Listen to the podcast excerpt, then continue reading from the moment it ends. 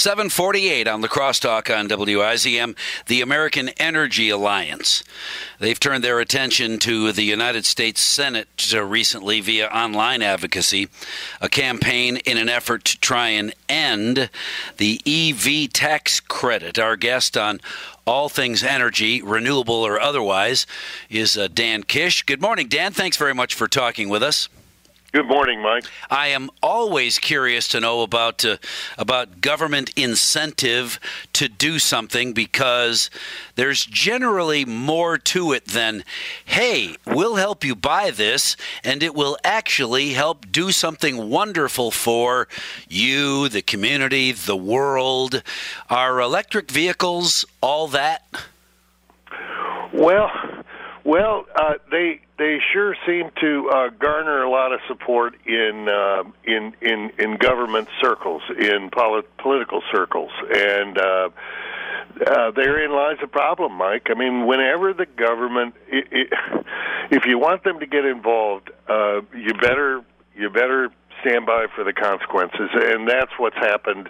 Um, here. In, in this case, what happened is the Senate was moving an energy bill that really didn't have much energy in it to speak of. I mean, um, the, biggest argument they had is that we haven't had an energy bill in in uh, a dozen years or so. Well, you know, maybe the reason we haven't had one is because the United States has become the largest producer of oil and gas in the world, and uh, our gasoline costs are going down and uh, everything's good. So so why mess with success since that's what we've been looking for all these years?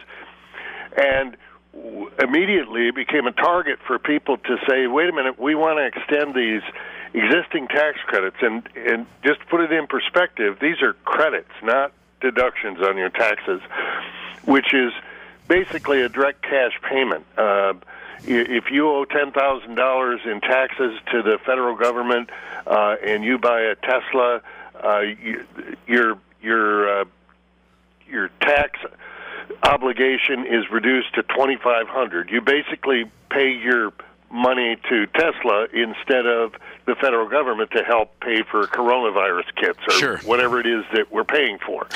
And, and they, therein lies the problem. And it, as it turns out, uh, half of these are in California um, because California pushes this sort of thing. So they push policies, and, and most of them go to people that are very wealthy by American standards. Um, they, uh, you know, you don't have a working mom going out and buying a Tesla.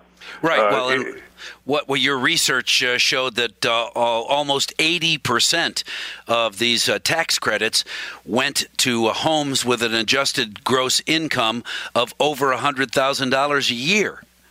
Yeah, that's adjusted gross, and and uh, and more than half went to uh, households with more than two hundred thousand. So basically, they're buying a toy car, and uh, as a result, uh, they're not paying into the treasury the taxes that they owe. It's going to these companies, and the question is, how long can we keep this up? And they've already um, uh, eaten up all of the uh, uh, credits that they were due, and what they want to do is extend it, and you know, just keep it going, keep it going, keep it going. Well, and I, I understand why politicians want to get on board with this. Any opportunity to pile on the uh, energy that pollutes the planet, that is uh, killing uh, everybody, because we, we know that your your lawnmower and your gasoline powered anything is uh, adding to global warming and the end of our life as we know it. And if they have a chance to sign their name to something that would end all of that struggle and misery, the end of the planet, they will. And uh, there are still a lot of people that believe that electric vehicles and solar power and wind power would, in fact, cure the planet's ills if we could just get everybody to make the switch over right now.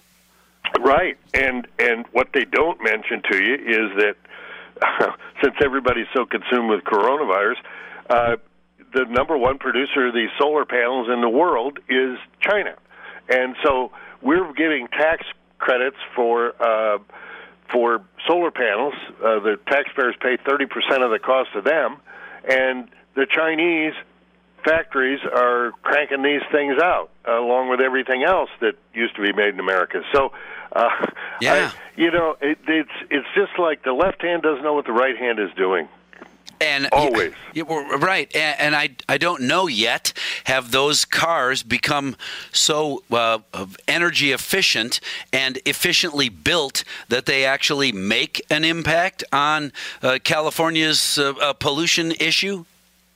Uh, no, okay. no, not at all. I mean, ultimately, uh, California to the degree that they have a pollution problem and not a carbon dioxide issue, because it wouldn't matter what California could disappear tomorrow, the United States could disappear tomorrow, and uh, we could stop everything, and and uh, the carbon dioxide would continue to rise because of China, because of India, because of Asian countries that are growing their economies and trying to lift their people out of poverty. That's simply uh, the case. The United States has led the world in carbon dioxide reductions. California's problem is they have mountains uh, uh, uh, that that block everything that otherwise would blow across the country and be diluted. Uh, and it's it's stuck in there. So they've got a geographic problem, uh, and they want all the rest of us to pay for it so that they can drive around in Teslas. Right. Well, yeah. Uh, is there? Uh, so California, maybe they'll uh, somebody will file a lawsuit or some company will come up with a way to take the top off all the mountains so that the air can blow out of their state because uh, Mother Nature is illegally polluting California, and uh, that's just not acceptable anymore. Uh, you know, as ridiculous as that sounds, uh, I don't know. Uh, so, what do we do? Uh, the, these cars are beautiful. They represent a company that clearly has a lot of political uh, yank. It's not just Tesla, although I think theirs are are the prettiest uh, EVs. Right. Uh, lots of people make them, and the government is giving them money to continue making them. They are not an efficient purchase. Anybody who's got a product that's worth buying because it works well or will do something good for the environment would be purchased by America. And as soon as those folks learn uh, how to uh, advance their technology and can make those EVs affordable to everybody, they will. They're only affordable now with my tax money and they're yeah, not even affordable. That, that's exactly right, and and and the issue is the issue is do you do that or do you do the way uh, do it the way America's always done it? I mean, Henry Ford didn't get tax credits for Model Ts. Um, he made them cheaper and better and faster and raised the uh, wage of uh, working people who made them so that they could actually buy them um, by by coming up with better production, by be- coming up with better systems, and and all the rest. And and that's the way we've. Uh, electricity didn't win out. Uh, uh, uh, Thomas Edison uh, didn't succeed by virtue of uh, by virtue of government getting involved in it and picking his type versus someone else's. And and that's always been the issue, Mike. It's it's really that if you and I make a decision, I make a bad decision, you make a good decision. Hopefully, society can learn from your good decision about how best to move forward. If the government makes a decision for all of us and takes away our choice, uh, we ha- all have to live with the consequences. And unfortunately, the government has a bad track record of making bad decisions.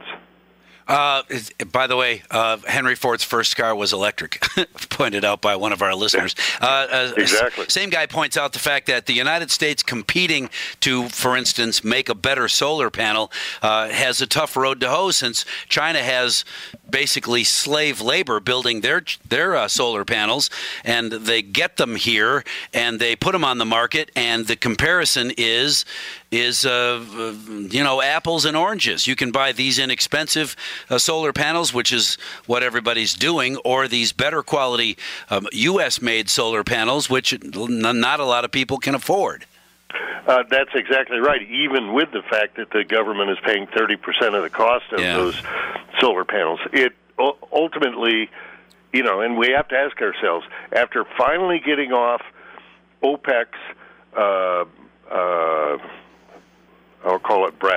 um, for all these decades and worrying about what happened in the Middle East in terms of oil, the U.S. finally climbs out of the hole based upon our own uh, work and our own God given resources here at home, and we turn around and become more dependent on Chinese solar panels than we have been on Middle Eastern oil interesting that people still want uh, they they want to buy American, but they want to buy their cheap stuff also, and you can't do both. Well, no, you can't. And as you correctly point out, these are made in places and under conditions that Americans would never put up with. Right. And uh, California's pollution in part comes from China, moving across the Pacific Ocean, and it gets concentrated there. So you look at this and you say to yourself, all you're basically doing is putting it out of sight and out of mind, but the same issues uh, remain. So that's why President Trump is working so hard to try and level that playing field, so that China can't bring their steel here, their solar panels, their uh, wind turbines at a huge discount, sell them here. Then we supplement their manufacturer with government uh, tax money going back to them, not even to us.